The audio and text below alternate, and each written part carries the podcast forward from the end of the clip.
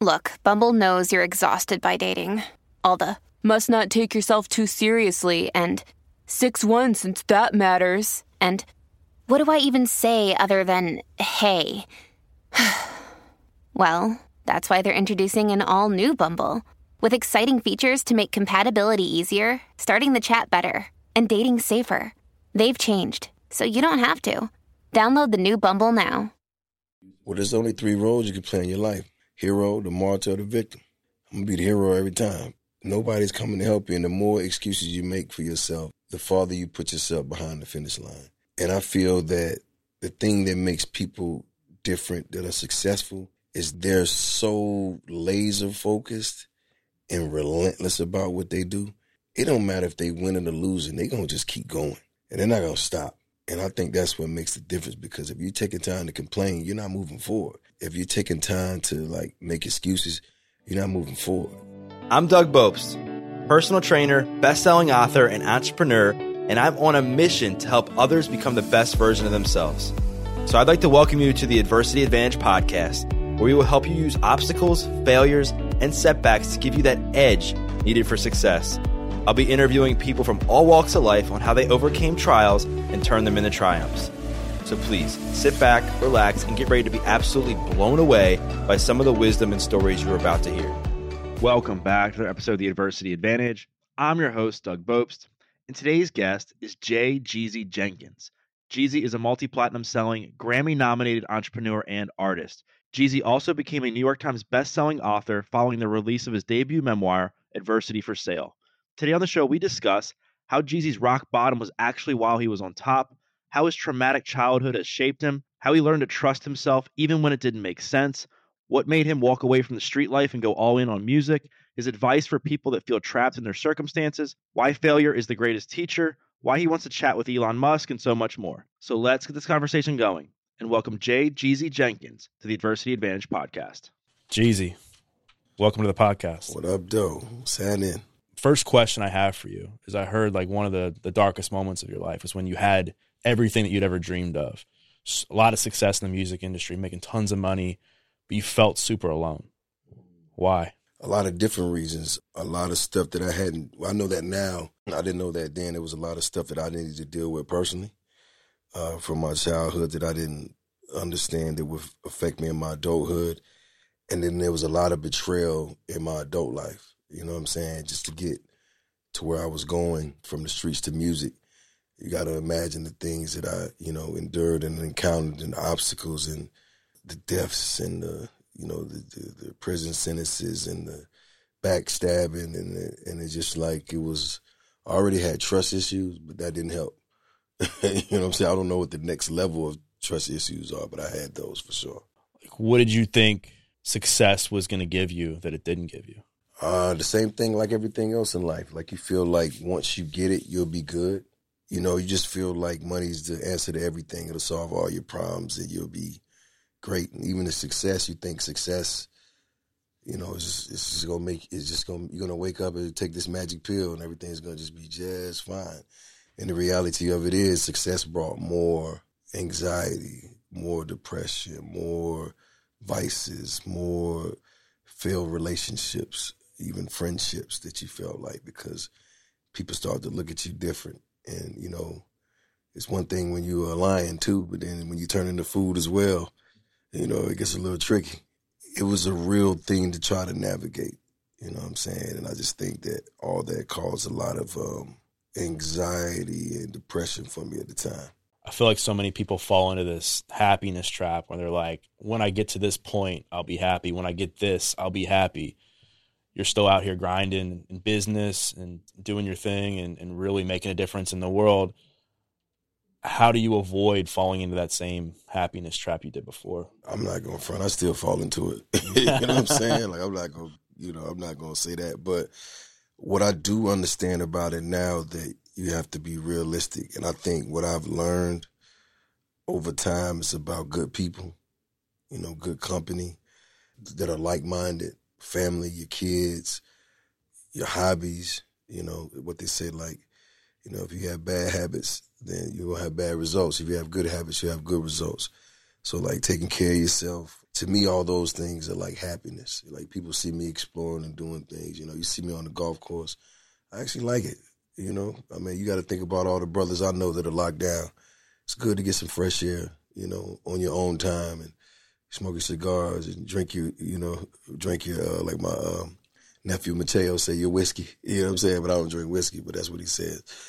That's happiness to me. You know what I'm saying? Like, because I've had, you know, even before rap, I had millions and millions of dollars and I've lost it and I got it back and I lost it and I got it back and I lost friends and I, this and it's like you're chasing this thing. It's like you're on this treadmill. You're just running and you're running, you're running and running and eventually you burn out, right? And then you hit rock bottom and then you got to climb back up and do it all again. And what I noticed was I was never happy in that. But now I take the time to like build like real relationships with people, like actually get to know them, get to know their kids, you know. I look forward to, you know, holidays to spend with my family, you know what I'm saying? Like it was a time I, I it was a time of my life like I didn't even count on Christmas because I didn't know if I was gonna make it. Either way, you, you know what I'm saying? Like I didn't know if I was gonna be dead or in jail. Like it was just like, all right, you know, New Year's was like shit. I made it again. You know, my 21st birthday, I couldn't believe it. I could not believe I made 21. You know what I'm saying? I had me going at 17 for sure around that time because it just was everything that was going on. It was like, there's no way in the hell I'm going to survive this. But, you know, nowadays, and that's why I push that, you know, that, that card and I, it, it, sounds kind of different coming from somebody with a background and a past that like I have, but it's almost like going to find that fountain of youth and you found it and you like, yo, you, you go over here and drink from this. It's, it's going, you know, it's going to help you out. And it's like I found that, you know, and it, it was something that was hiding in plain sight and something that you know a lot of uh, people around me couldn't tell me because they was damaged as well. So I had to get outside of my circle and find that and understand it was right there hiding in plain sight, and I just had to uh, lean into it. But it took a lot though because you know when you have trust issues, it's hard to bring people closer. you know what I'm saying? And then when you don't want to open up to people, it's hard for people to get to know you. You know what I mean? So it was like a lot of push and pull with that, and I had to do some work with myself to just start opening up, having conversations, telling people how I feel without taking an aggressive approach because all I knew where I came from is aggression you know, the most aggressive person get he, he gonna move the needle. you know, you from Baltimore, you know how to go. And and and the little things, you know what I'm saying? Like being able to get up early and meditate and journal and you know, just have scheduled calls with people you just want to sit down. I was just telling you I talk to Robin Sharma all the time and Robert Greene and Tony Robbins and those guys and TD Jakes. It's just like it's great to talk to like minded people and have just open conversations that are like safe and to me that that that brings happiness as well. Even with some of my just my peers or my friends, just just talking about life. How you doing? You good? What's going on? And somebody tell you, no, actually I'm not. and you go, okay, well tell me about it. And you have a conversation. You guys work through something, and, and you walk away. And they always say, if you want to be happy, help somebody else. No doubt. And, and, and gratitude, by the way, that's that's a big one. The gratitude is so yeah. I had, to, I had to learn that. I had to learn that one because even in my lowest moments, you know, I had to think about, you know, how grateful I was. In that time he was talking about when I was in that space, I had all this fame, all this money, all these things, but I don't think I was grateful, right? Because I felt like it came with a lot. And, and I didn't understand that because, you know, you're on the other side of that. You think if I could just get over there, everything's going to be great and then you get over there and everything's worse. You like, what in the fuck just happened? you know what I'm saying? So how do you be grateful for that? It's like, you know, and, and I had to really figure that out. It's like, you know, he he who wears the crown, you know what I'm saying? And you know, too much is given, much is expected, you know. I mean, similar to you, like a lot of my childhood and how I lived my life was at that time was filled with a lot of angst, stress, turmoil, going to friends' funerals, not thinking I would live to see my 25th birthday, and I became like emotionally numb Oh, for sure. Or it was really hard to like tap into my feelings and and heal.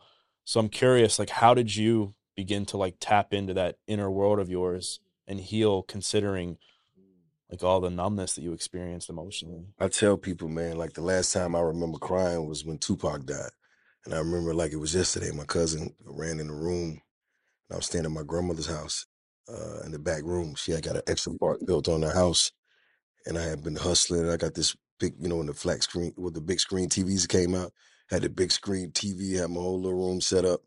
He came in there, he turned on the TV. He's like, yo, you, you see what happened to your boy? And I was like, oh. You know, this is hood talk. So you thinking like somebody around the corner. And he said, no. And he turned on the news. And I'm sitting looking at it on my big screen TV. They showing Tupac. They saying that he passed. And I remember it just felt like somebody just took something from me. Like I just couldn't, cause, cause to me, he was my therapist. You know, he, he was my, he was my preacher at the time because what he was saying to me was gospel. And I just remember that even though I was cold before that, I couldn't hold back those tears, right? Because now I feel like I don't have any guidance, but I had to figure that out later on. For me, when you lose as many people as I've, I've lost, and you had as many people backstab you and cross you as I've had, you just become just numb, right? And then when you see people go to prison, you know, 20, 30 years and 10 years here, you know, eight years there, and it's just like it's just this repeating cycle you just get to the place where you you shut down. You know what I'm saying? And it's like fight, flight, or freeze. You stay froze, right? You just don't even you don't your your body won't allow you to feel that. And for me, it was like it worked in my benefit, if I'm honest, because I was able to navigate through life without feeling. You know what I'm saying? So it's like anything I did, I, I, didn't really have no remorse for it because I felt like I'm protecting myself, I'm protecting my loved ones, and that's just it. And that came if you was on the other side of me, and it got to be me and you. It's definitely gonna be you. You, you, you feel what I'm saying? Because I, the streets made me that way, and it worked for my benefit. You know what I'm saying? I was able to go and have these relationships. If something go wrong, 30 seconds, it's done. I ain't even got. We ain't got even have this discussion anymore.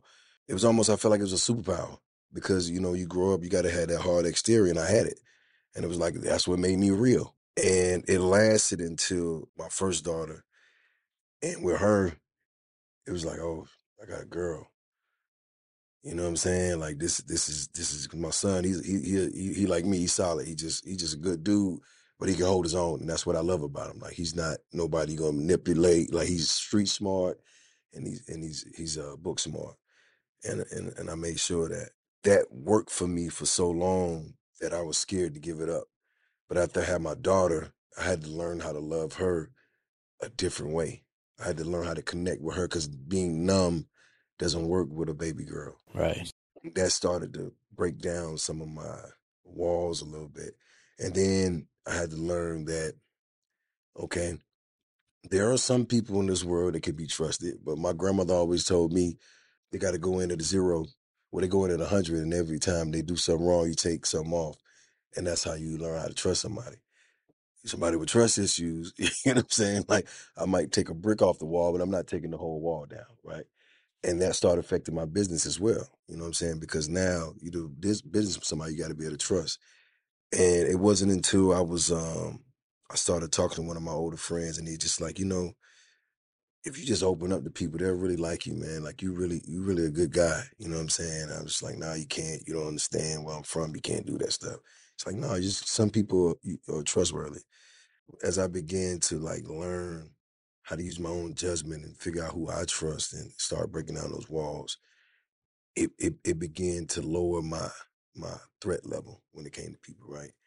And also, I wanted to love my daughter the way that I felt like she needed to be loved and that was like the beginning of it. And then all of a sudden, you know, the therapy and all these different things. And it worked out. But to answer your question, probably one of the best things I've done because I've had people that I've been around for years that I finally got a chance to know because I wouldn't let my guard down so they can know me and I can know them. I think growing up like you did is often misunderstood. Talk about your childhood and like what led you down the path of, of selling drugs. Like, like why? You got to look at it like El Chapo or anybody else you know what I'm saying? I mean, they don't look at it as selling drugs. They look at it as a family business. You know what I'm saying? This is the thing that we're successful at. And as far as I'm concerned, it was a family business. You know, my older cousins done it, my aunties did it, people that I was around in my community, it was the thing. It was how you pay your bills. So it's almost like you've been doing it so long, you don't think it's wrong. So for me, I kind of got into it because I wanted to succeed. And I knew that where I grew up at, people working in factories doing hard labor, they didn't really have careers. So there was no other way to succeed. I mean, nobody was going to the league. There was no lawyers, no doctors. So that was the way. And I think that a lot of what was going on in my mother's house, pushed me there because our relationship was so toxic and back and forth that where I was getting the love from was the streets, you know, being around guys that were older than me and them showing me love and always, you know, taking care of making sure I'm good and make sure I got somewhere to stay. You know, just you, you felt like you were seen. So I leaned more into the streets.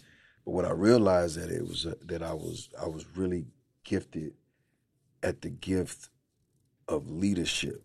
I was able to build this ecosystem around me that was mostly older people that were kind of following my lead, not knowingly, because I did a lot of uh, finessing, is what we call it. I would have it, but then I would act like I got to go get it. you know what I'm saying? But you know, and it's just like I was able to, you know, get them to trust me. And I don't think they would trust someone who was older because, you know, back then people were robbing and taking and killing. And, know, I was just a young guy who knew where it was. And, and, and I built up trust with them. I didn't set out to be that. I set out to just do something that was going to get me to the next step so that I can find out who and what I was going to be. And this was the way I was going to pay my bills and fund whatever else I was doing. And I, I found a love for music through watching like the Master P's to uh, Cash Money Records and all those guys, because those are the only millionaires we knew that we saw on TV. So I figured if I can hustle up enough money, then maybe I can become a CEO. you know what I'm saying?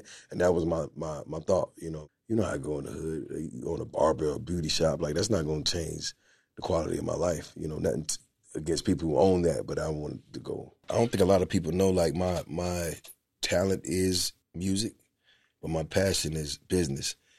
And I felt like that was business. And I also wanted to be a businessman. So how do you get there? I'm not going to be able to walk off the streets into a boardroom. So this is where I'm going to learn my business 101 because I definitely wasn't going to college. I mean, I didn't have time to play basketball with the other kids because I was hustling so hard. So like I know I'm definitely not gonna be able to go to college. So I got to learn everything. I got to learn here. And I think a lot of what you learned growing up and and hustling and doing what you were doing has has made you who you are today and made you, I think, successful in business and what you do in life. And there's a lot of people that go through hard times or do things maybe they're not so proud of when they get older and they think of it as just baggage in their life. They don't understand that some of the same things that made that person a certain way back then can be used to your advantage today? Like how has your past and the lifestyle you used to lead, how has that like shaped how successful you are now? I definitely think it helped me with my negotiation still skills. I think more than anything, it gave me confidence because I knew if I could do this with nothing, then what can I do if I had all the resources? I do think is a gift and a curse because I had my stints of like when I first came up, um, in the music game, I wanted to still live a certain type of way because that's what I felt like was going to get me to the next level.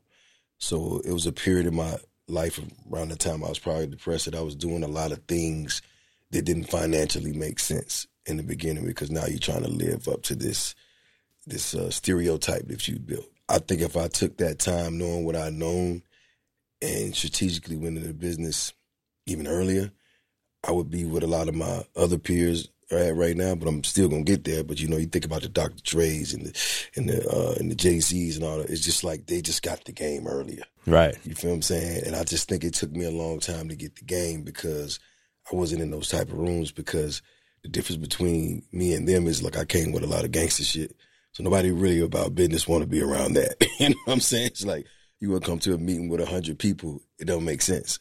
But I thought that was the way to go. But on the flip side, what it taught me is how to problem solve, how to be innovative, and, and also taught me how to build a solid team, you know, and see people's gifts and be able to move people around in an organization based off because some people just hire people because you know they're good at this but it's just like have you ever asked them what do they what what what would they like to do because it might be something that they're even better at. So they could do both of these things, right?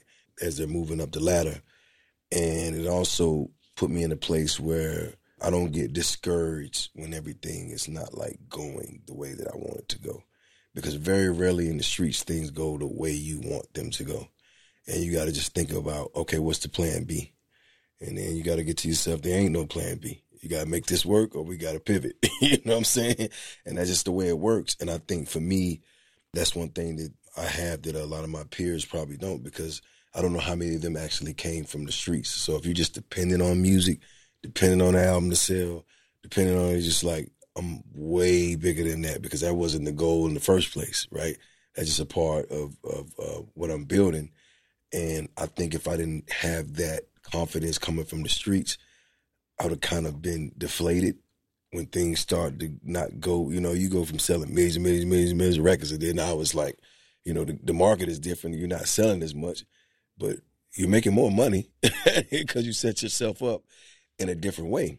But I mean, a lot of people want the fame more than they want the business success. And it was like I was always vice versa because the last thing you want to be in the streets is famous. Because if you're famous in the streets, guess what happens? You go to jail. Your name is hot and everybody know who you are. The police know who you are. The feds know who you are. So I always been low key. I always been laid back. I always been, you know, just in the pocket.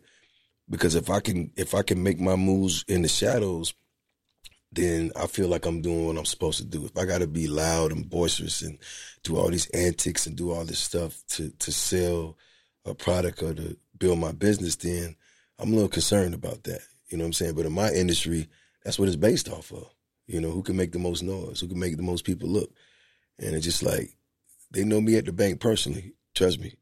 I'm there all the time. you know what I'm saying? I like that. You know what I mean? Mr. Jenkins, how you doing? That's all I want. So I know like one of the the biggest things that you've struggled with over the years given your past is trust. And so I'm curious, how have you learned to trust and believe in yourself like during times where it didn't make sense? Was it an inner knowing? Was it faith? Well, again, going back to my past, I think it helped me because I've came out of a lot of situations unscathed because I went with my gut. I went with how I truly felt, you know, and I and I and that's what helps me with trust now.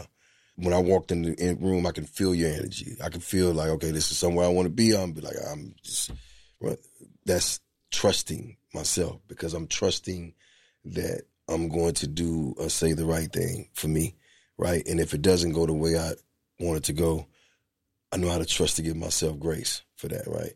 And I think that that's a superpower to have because if you don't trust yourself, you're gonna make decisions that affect people's you know lives in their future based off you not trusting yourself. And it's just like to be a great leader, you got to at least trust you. you know what I'm saying? Because if you don't trust you, you know what they say in war: if two people in charge, everybody dies. you know what I'm saying? I know you really admired Jay Z for his ability to transition from the streets into business and and music. And I think it was was a T.I. that was telling you, you, know, you can't do both. You can't be in the streets and you can't be doing music. And I know you tried to do both for a long time. Speaking of trust, speaking of business, like at, at what point did you know it was time to let go of the streets and go all in on music? I didn't really have a choice. I mean, the whole building was burned down.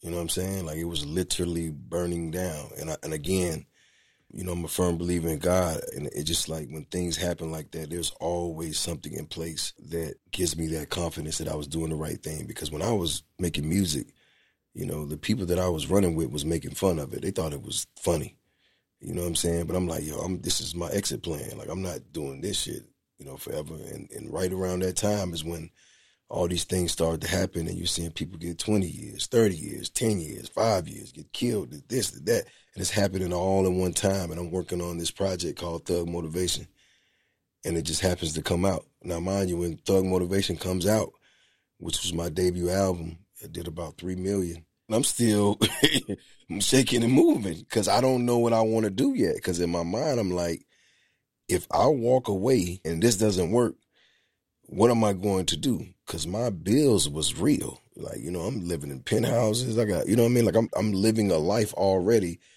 and something happened to one of my close guys, and one of them was my cousin. And I knew then I was just like, I gotta go figure this out because I can't let him go to prison in vain. And I, I remember throwing away my uh, Nextel chirps. He was talking to walkie talkies, and I just remember throwing. I had three of them. I had a lot of money on those phones, man. You know what I'm saying? Like people owed me real money, but I kept telling myself, I was like, if I if if I get it, I don't think I'm to stop.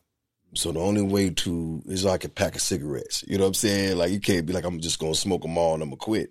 You gotta throw the pack away, and I had to throw you know I had to, I had to just throw the phones away, and it, it's funny now because you know, of course, some of these people are still moving around, and when I'm, they might see me out or see me at a show or see me somewhere, but they always got this look like I hope you don't ask me for that money. You know what I'm saying?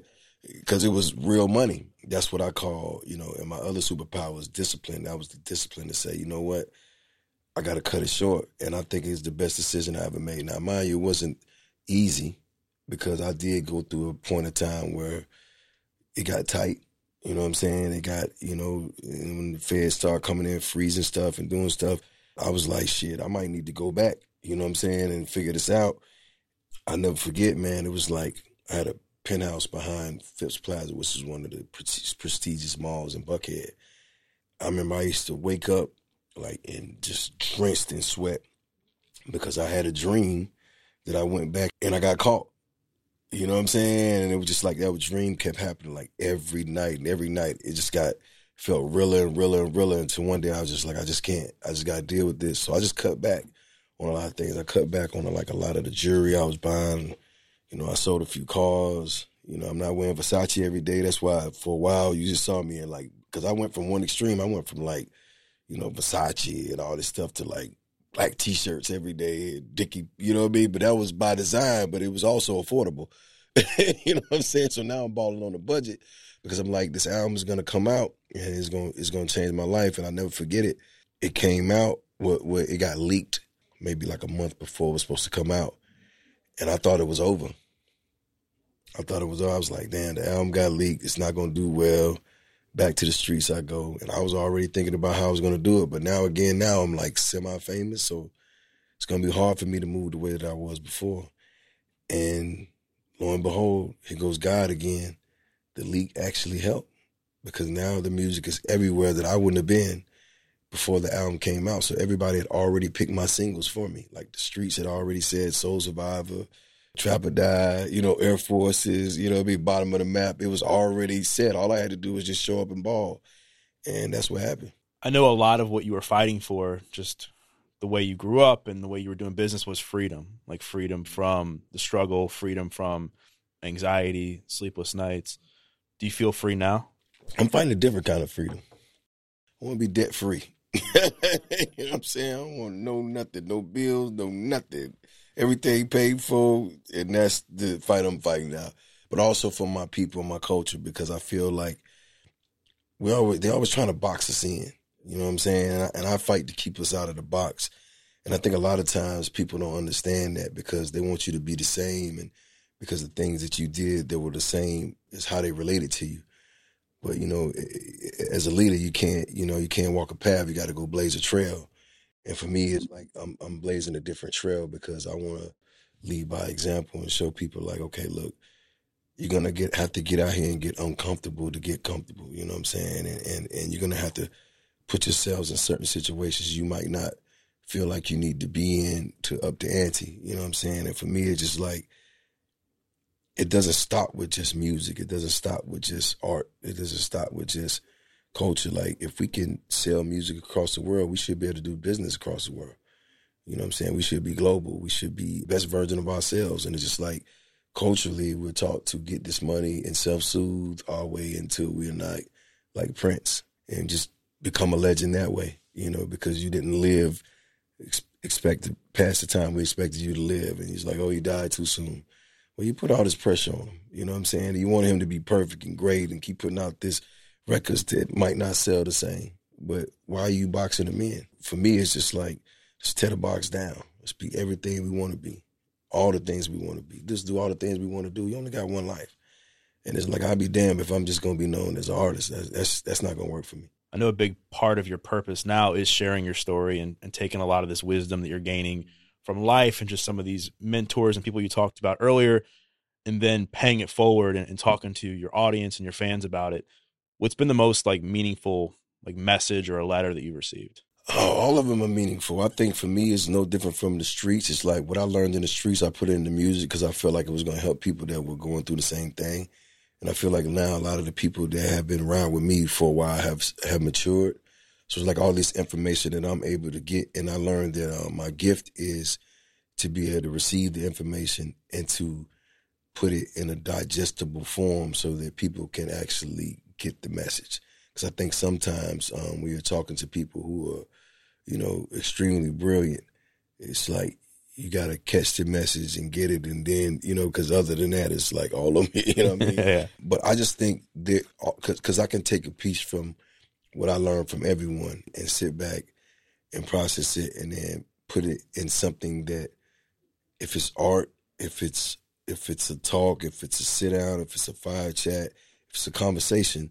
I was just in LA uh, last weekend, uh, sitting down in the um, cigar bar and talking to some friends of friends, and it was two guys there that had these issues, and we and I was just like asking questions, but I was asking questions to get a understanding of what they were saying, and I just had to go, hey, look, it seemed like the issue is you, but like, have you ever tried and thought about? By the time I got up the next morning, I met you know both guys that text me, and they basically like, yo, man, just thank you so much for opening my eyes to some things that I didn't see.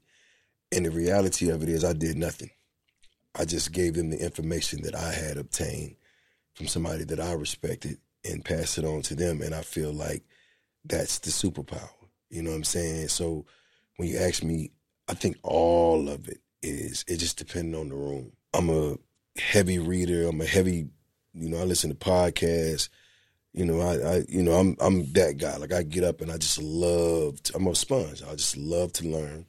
If I find out about something, it could be anything. You know what I'm saying? I'm gonna dive deep in it. you know what I'm saying? I'm gonna find out the players, and I'm gonna figure it out. And that's just who I am because that's who I was in the street. That's what I'm like. I'm a narco nerd. you can't ask me anything about a narco.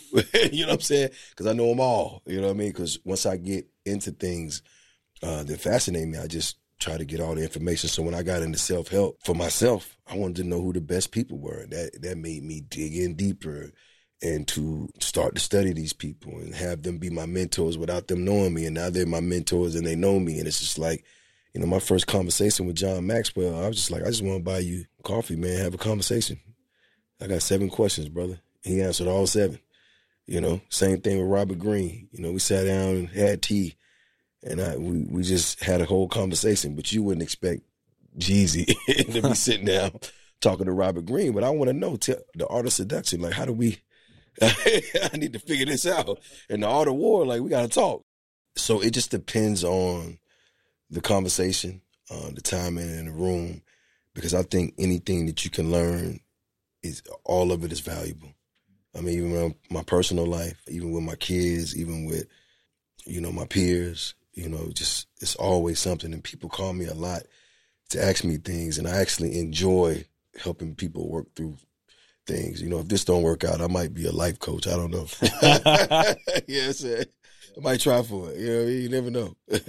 and there's a lot of people that feel trapped in their circumstances, and in, in many ways, rightfully so, because they were dealt a bad hand. Like, what advice do you have for somebody on some steps that they could take to help take themselves out of an environment that they feel trapped in? You know, I would tell them, man, it's a fight, but keep swinging, keep swinging, don't stop swinging. If you get, if you stop swinging, you get knocked out.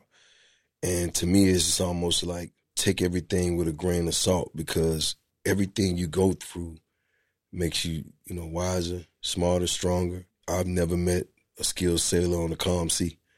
You know what I'm saying? And if I didn't go through the things that I went through, I think the first sign of pushback or failure that I would have got if I had success, I think it would have took me out because I wouldn't know how to get back. And, and, and, that mental GPS I talk about is knowing where you came from and always having that in the back of your mind and knowing if you ever got pushed back there, you would know how to get back to where you need to be. And I think that you got to look at the hard times as a blessing too. You know what I'm saying? Like you got to really look at it as a blessing because – you know, sometimes it takes rock bottom for you to get back, for you to get on top. You know what I'm saying? Stay there because you can get on top. If you fall, you know, it's hard to get back up there if you don't know what rock, rock bottom feels like. So I would tell them keep swinging, keep fighting. One of the other things I know that really helped you in your transformation was forgiveness. And so many people struggle with forgiving people just for even the, the, the smallest things. What was the process of forgiving your mom like? And also, like, how did your relationship with her drive your ambition? My mom was feisty. She was a hustler. She was, um, she was sassy. She was strong. She was resilient. Um, she was all the things. And my mom taught me how to be tough mentally and um, emotionally. And I don't think that's what she set out to do, but that's just how it worked out. and you know all the toxicity we had. I'm quite sure it came from her childhood as well, and I had to. So so what she did teach me is how to break the cycle, because that's why I really dug in deep with myself because I I don't want my kids to experience the type of relationship we had. Now my mom was a great person. She just had her thing, you know what I'm saying, like most of us do. And I realized that, you know, at some point when before she passed, I think she probably came to a place in her life too where she just was like, I think when my dad and her divorced, she kind of, me and my dad looked really alike. We got the same name, by the way. You know what I'm saying? So it's like, you know, I was kind of like my daddy's son. You know what I'm saying? So that didn't help. Um, so I think a lot of the resentment came from there, and of course what she'd been through in childhood. But I just think it, it came to a point where she just started to let her guard down, and she wasn't so tough anymore with me. And she she asked me how I was feeling what's going on, and we just started to have more uh, conversations. And um, before she passed, I used to go sit with her and watch MASH, and just you know just try to have conversations with her. Of course, she still was smart enough not to you know, let her guard all the way down. But I think that we got to a place where we kind of forgave each other in a way. And I couldn't even say I know it was forgiving then. It was just that I know I wanted to spend time with my mother because I know she wasn't doing so well. But at the same time, it's like I can't tell you a time before that, me and my mom sat down and watched the movie before. It took her to be in her space that she was and me to be in a space where I just wanted to be there with her and sit there and actually watch, you know, MASH or uh, I forget the cowboy movie she used to watch all the time. But, you know, and, and what's the one they drive the orange car? Uh, uh, uh, Dukes of Hazzard. you know what I'm saying? And she would just sit there and just watch it. I'm just like, okay. Gunsmoke was the cowboy movie. But I, I enjoyed that because even if we didn't say a lot of words to each other, it's the first time me and my mother sitting down actually watching some. I'm hearing the laugh and, you know, I'm making a joke or whatever. And then we related on music as well. I made a playlist. I still got it in my phone, by the way. And she loved that playlist. She would like listen to all the music she loved. And I would sit there and listen to it too and think about the times when I was growing up, she played it around the house.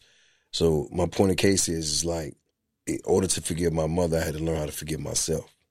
You feel what I'm saying? Because there was a lot of things that I did and a lot of her mannerisms that I took on, a lot of things that I projected in my life just by growing up in that type of surrounding. And it took me to learn not how to be so hard on myself and give myself some grace than to go to her and say, you know what, I can understand why you were that way because I'm that way because of you know what I'm saying. So I can only imagine what she went through. You know what I'm saying. So I think that was a big piece to it. And as far as like forgiving other, you know, just forgiving people, I had to start realizing, man, that you know a lot of times when people do stuff that has no integrity behind it, there might be, um, you know, backstab and uh, double crossing. All that stuff really comes from a place of scarcity or fear. Fear of not having, fear of losing, fear of not being where they want to be. And once I started to understand that, I took it less personally because in the beginning, I thought it was personal. You got to understand, I come from the street. You do something to me, I got to do three things to you. it's just how it works. You know what I'm saying? Like, I can't see it no other way. And I'm like, you know, why am I pressing the line on people who don't understand my level of aggression? Because they didn't understand the level of the betrayal because they don't know where I came from. So they thinking they just doing something, but it's just like you can't pull that over my like like I've been doing this my whole life. Like you're so new to this. You know what I'm saying? It's like it's like going to prison and trying to fool a somebody's been in there for life. you know what I'm saying? It's like he done heard every conversation there is. He done seen every type of person is. He could read through you. And it's just like that. It's just like, you know, you come to the block. It's just like, if you're a robber, I can see that. You know what I'm saying? If you're a jack, I can see that. If you if you're the police, I might feel that. You know what I'm saying? And it's just like what I learned with people is they start to try to pull, you know, these these things where they think are gonna advance them in life and not knowing that the more loyal you are, you know what I'm saying, the more of a team player you are, you'll get to where you're trying to get twice as fast. But if you call somebody out to get it, you might get it, but you got to know that, that whoever you're gonna work for next, whoever you're gonna be with next, what I gotta, you know, I know this person. They're gonna call me and say, "Hey, you know, such such used to be with you. You think I'm gonna tell them? Oh, they're great. they're lovely. No, I'm not. I'll be like, look, man, I can't tell you how to run your business, but I can tell you they're not with me no more. So that what I tell you. you know what I'm saying? I had to learn that. I had to learn that, and I had to learn that it's like this. I'm gonna use this analogy. It's like when you have mistrust and you have trauma and you have all this bad energy inside of you. Look at yourself like a fridge. And if you leave perishable items in the refrigerator for a long time and you open that refrigerator door up, it, it, it don't smell so good, right? Stench. It's like, and what I notice is when you forgive and you and you work through your stuff, you get all that stuff out. So that refrigerator that that's inside of you is fresh, and it's just like when you don't forgive, you're just building up this resentment, and chemically, that doesn't even work with your body, right? It makes you sick. That's what they call it. You know, distress is stress. It's where cancer and all these things come from. And what I learned is it does me no service to not forgive somebody, right? I'd rather get it off me. you know what I'm saying? You deal with that. You forgiven. You know, you, you deal with that. You know, you got to see your maker. I don't, you know, I'm, God bless you, brother. you know what I mean? What was the hardest thing you had to forgive yourself for? Oh, man. Sheesh. I think my cousin getting locked up because I know that he wasn't a criminal and he gave 10 years of his life in prison. And he played basketball as a cool kid. Like he went into something like that. And one of my good friends as well, you know what I'm saying? Because they wasn't street guys. They kind of just was rolling with me. And, you know, when you think about that much time, you know what I'm saying, that you lose and you can't give it back to them, you know what I'm saying, at all. And I think for me, that was just like, it still bothers me to this day sometimes, if I'm honest. You know what I'm saying? I'm surprised sometimes they call and check on me, like, cuz, you good? I'm like, yeah, I'm straight. I'm like, you good? You know what I mean? Because, you know, they, they got that much love for me, you know, and I have to ask myself, how would it be if the shoe was on the other foot? You know what I'm saying? I ask myself that sometimes. You talked about like responding impulsively, like if somebody does you wrong, you got to do them wrong like three times.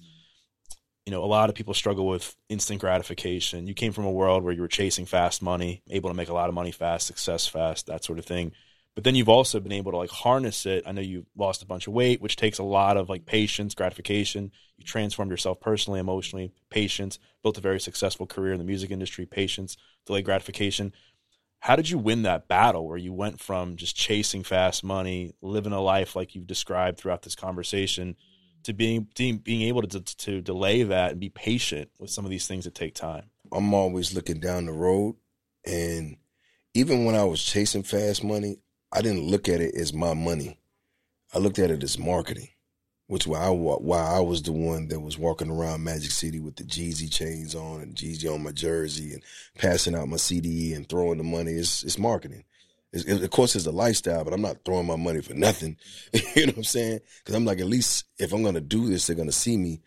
My gratification has always been delayed. Like I feel like when things come fast, they don't last long. And for me, I'm always looking 10 years down the road because that's just who I am as a person. When I was in the streets, I was already thinking about what it was going to be like to be free and to grow up in this. Like once I passed 21, I was like, okay, I could, I could, I, I think I could do this. You know, all us used to buy cars or whatever, and it used to be some guys from the hood that would drive their cars every day, like every day. Every time you see them at the car wash, every time you see them at the corner store, because we know all our cars, because who got what car, who got what rims, who got this and that, and that's how you know who who getting money, and that's like a thing. For me, I would drive my cars like every four months because I would be like in a rental car or like a, a low key Grand Prix or whatever because I wanted to be so incognito. But my point of case is, I would have rather waited to shine than to just be shining all the time. Is what I'm saying. I, there was no need for me to be out every day I got money. I'm living this life. It's like I want to stack the money, cause then I now I want to go do music. So how do I do that? So when people were going to buy Ferraris, I was buying studio equipment. You know what I'm saying? My friends get new watches every week. You know what I'm saying? I'm buying T-shirts because out of my mind, I'm like, okay, if I can pull this off, I think it's going to change the quality of life of all the people around me, and especially my children. Well, at the time, I only had my son. And that's what I was going for. And I believe that that's the reason why I was able to get out of it because if you're looking for something fast, it may come, but you're not going to be able to sustain it because it's not real. And I feel like that's the problem with today's generation is, is they want instant gratification. You know what I'm saying? So it's like an Instagram and social media doesn't help that because when you're looking at all these people snapshots of their highlight reel of their lives, and you're going, damn, he got Maybach, he got Phantom, he got this and that. I don't even look at that shit no more. I don't even care. You know what I'm saying? But my mind is somewhere else. You know what I'm saying? Because I'm looking forward to great conversations, a great bottle of wine. How what can I learn? You know what I'm saying? Like, you know, I'm I'm I'm I'm building that part because to me that's the most important part. But if I'm trying to keep up with the Joneses at this point in my life, that's a problem. I think one of the other things that really haunts people when they're trying to make a change, just constantly making excuses and doubting themselves and, and falling into that victim mindset, mm-hmm. which in many ways can be rationalized given the situation that they're in. Like, like what do you say to somebody that just continues to make excuses and not change it? Well, there's only three roles you can play in your life: hero, the martyr, the victim. I'm gonna be the hero every time. you know what I'm saying? It's just like nobody's coming to help you. Nobody's coming to help you. And the more excuses you make for yourself, the farther you put yourself behind the finish line. And I feel that the thing that makes people different that are successful is they're so laser focused and relentless about what they do. It don't matter if they winning or losing, they're gonna just keep going. And they're not gonna stop. And I think that's what makes the difference because if you're taking time to complain, you're not moving forward. If you're taking if you're taking time to like make excuses, you're not moving forward. I got up this morning, first thing I said to myself is like, damn, I don't want to get up this morning. But you know where I was at eight o'clock? In that boxing gym. you know what I'm saying? Because I'm like, shit, like I ain't got no choice. I got I gotta stay healthy. I gotta stay punctual. Because if I'm late for that, I'm gonna be late for you and late for the other six meetings I got today, right? But you would think at this level of success you can lay back. No, I'm not making no excuse to be late here or be late for my next meeting or be late for that. Like, why? Why I'm gonna do that? This is the life that I prayed for. This is what I wanted. I got it. So what am I gonna do with it? And if you're making you, you making excuses, you don't deserve that. And and by the way, fact to fact, if you're a man, a woman hates a man that makes excuses, and a man hates a woman that makes excuses. So I don't know how that's gonna work out for you. you know what I'm saying? You talked about boxing this morning. I know you're also big into meditating, reading, listening to podcasts. What are some other like daily or weekly habits that you practice to keep you centered and grounded? I love journaling. I love golf. I know we talked about that a little bit. I love like meeting people too, like new people and just having like you know just cool conversations and then i love to like you know take time to like actually sit down and talk to people that are doing things that i'm interested in. I want to break the glass ceiling on my real estate portfolio so i've been meeting with a lot of my friends and people that i know that are really big in that space and just asking the questions. I love that. I also love fishing. Love fishing you know what i'm saying? And i love to be i love to be outside. Like i love like i'll take a wilderness hike in a minute like that's just peaceful for me. Like just get away from everything and just just walk and just you know smoke a Cuban cigar and just you know what I'm saying just uh, you know. I know you're big in the like mindset shifts and changing your mindset. What's been a like a mindset shift that you've had to make in the last like six months or so? I just started reading more books to, of things like that are not just things that I'm passionate about. Just like challenging myself, like you know, to do things. Like I really want to learn how to play chess well, so I've been like getting into that, and just like it might be some books about. I'm work, I'm reading this book now, uh, Mandela's book. You know what I mean? But like a lot of times I read like a lot of self help stuff, but this is like I want to read about somebody else's story to see what they've been through, how they did it. That helps to shift your mindset as well, right? Because you know what you know, but when you hear other things, you get in that too. I would say mind shift, really just eating clean and healthy, because that that that helps your mind as well. Like, because when you feel energized and you feel better, you're able to think clearer. And I think clarity is is is the best thing ever. You know, on the other other side of clarity is anxiety, and I don't want that. So when I say mind shifts, I would say definitely that. And then also like just really taking the time to be present with everything that I'm that I'm involved with. Like, what are you most grateful for now? Man, my kids, man. I'm grateful for my kids. I'm grateful for my family. You know, I love my sister and all my people, my dad. I'm grateful for my team. You know, I'm grateful for the, the great group of friends that I've been able to just build over the years and just seeing where they at and being happy for their success and being able to have these like-minded conversations, man. And I'm I'm I'm grateful for prayer, grateful for meditation. I'm grateful for journaling. I love that. It's like I'm a writer naturally, so it's just like you know I, I love that. It's just like that's like my minute in the morning. I'm just like oh, write about you know what I mean. Like I'm grateful for things, and I'm I'm, I'm grateful for you know just the grace that I've been able to give myself. Like I'm very grateful for that. I know you talked about the mental GPS and that you have like this confidence in yourself to be able to rebuild something if you lost it completely. And a lot of that comes from the way you grew up and, and the lifestyle on the streets and stuff. Do you think somebody needs to like live in an environment like that to develop that type of mentality? Because so many people struggle with failure and they're afraid of taking a chance because they're like, if I take this chance and I fail, like, what am I going to do? I mean, do you think that people need to grow up like in a certain environment, or can they just do it by taking chances? Absolutely not. And I think failure is the best teacher. I think it is. I, I truly, I, am not saying it because it sounds good. I'm saying I think that you're gonna have to fail your way to success. It's the only way you're gonna be like really good at something. You know, you gotta know what you did wrong and see how you can pivot or adjust. I'm grateful for my failures as well. You know what I'm saying? Because I don't think without my failures I would be here. I would say no, that they don't have to live a certain life. I just think they would have to be have a certain mindset to know that life is seasons. You're gonna have a summer, winter, and spring, summer, fall. You know what I'm saying? So you gotta know that wintertime is coming. You know, it might be a you know just a, a short window of time where things ain't the way you want to be, and then the summer comes and the sun is out, and you gotta you know adjust to that too.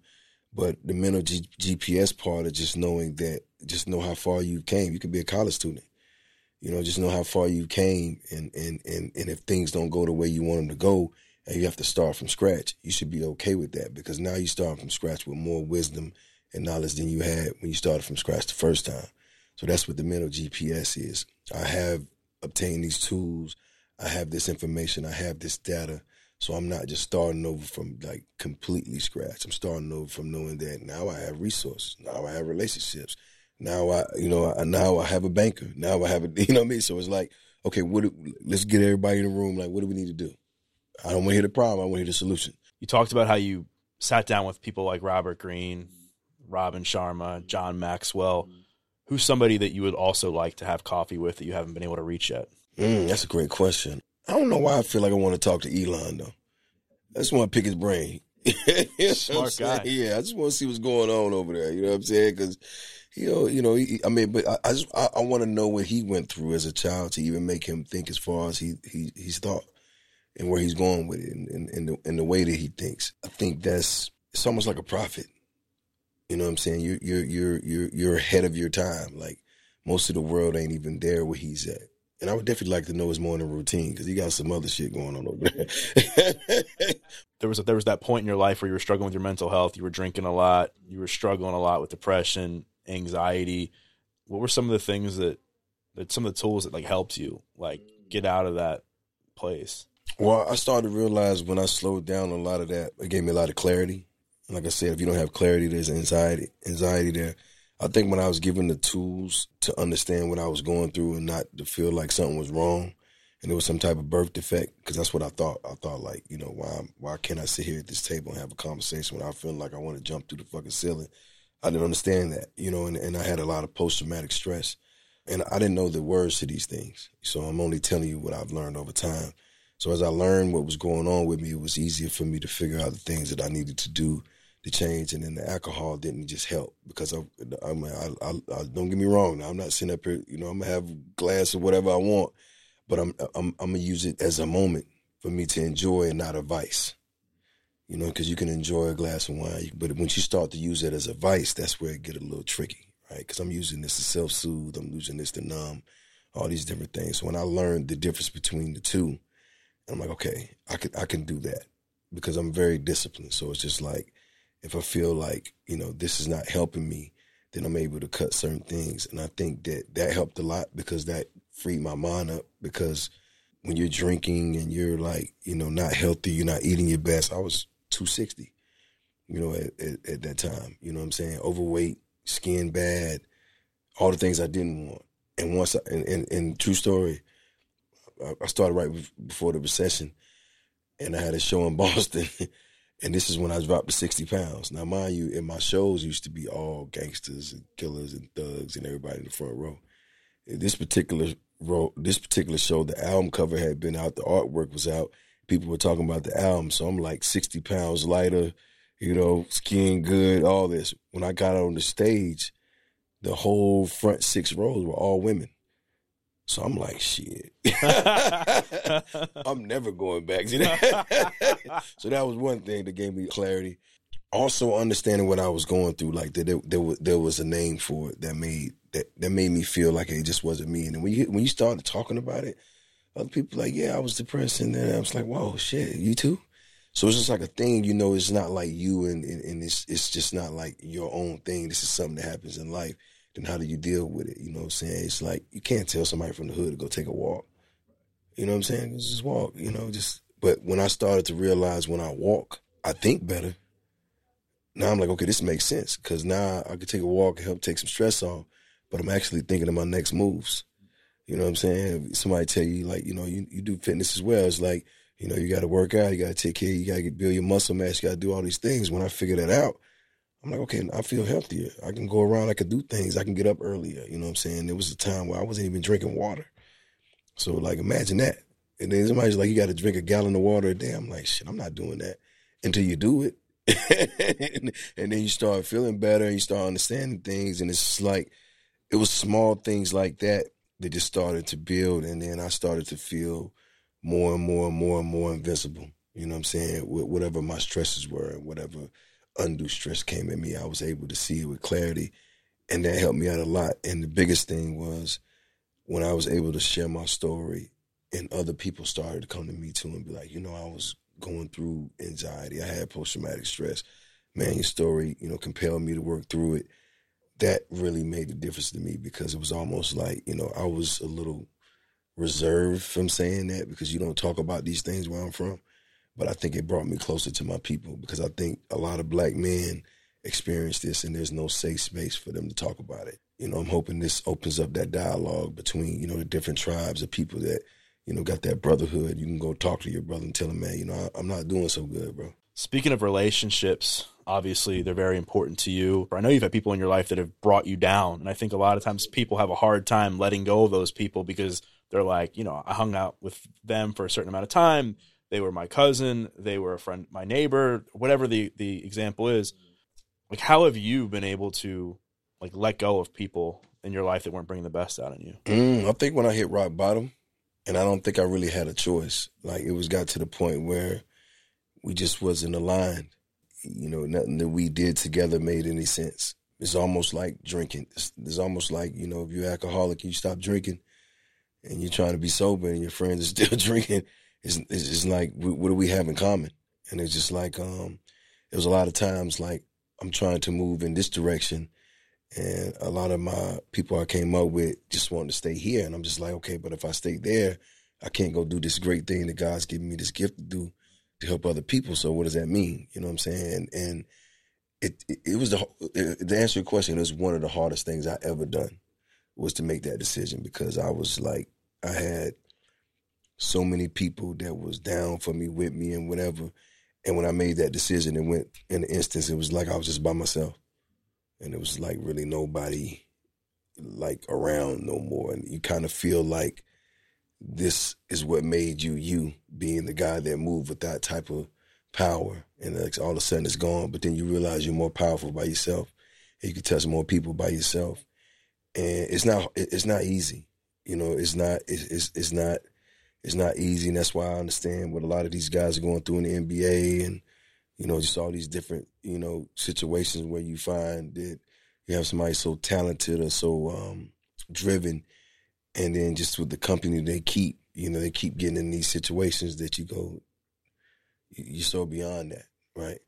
And until you make that decision, and if you got real people in your circle, they should understand that. They should. Not saying they will, but they should. This has been an awesome conversation. I wanted to thank you so much for your time, for coming on, and for sharing and being so vulnerable. For people that want to follow you if they're not already, if they want to listen to your to your music, if they want to find out what you're doing with your businesses, like where's the best place to do that? Uh, definitely Instagram, Facebook, Jeezy at Instagram, J E E Z Y. I'm often on Twitter. I've got to talk to Elon. We got to figure some things out. but also you could check out my book, Adversity for Sale, and it's basically a motivational business memoir. It talks about a lot about my life and a lot of the lessons that I learned. I just put out a project. It's called um, I Might Forgive, but I Don't Forget, produced by Justice League. It's amazing. And other than that, you just see me out, man. I've been moving around. You might catch me on CNN here and there, you know. I saw you. I saw you. I saw you.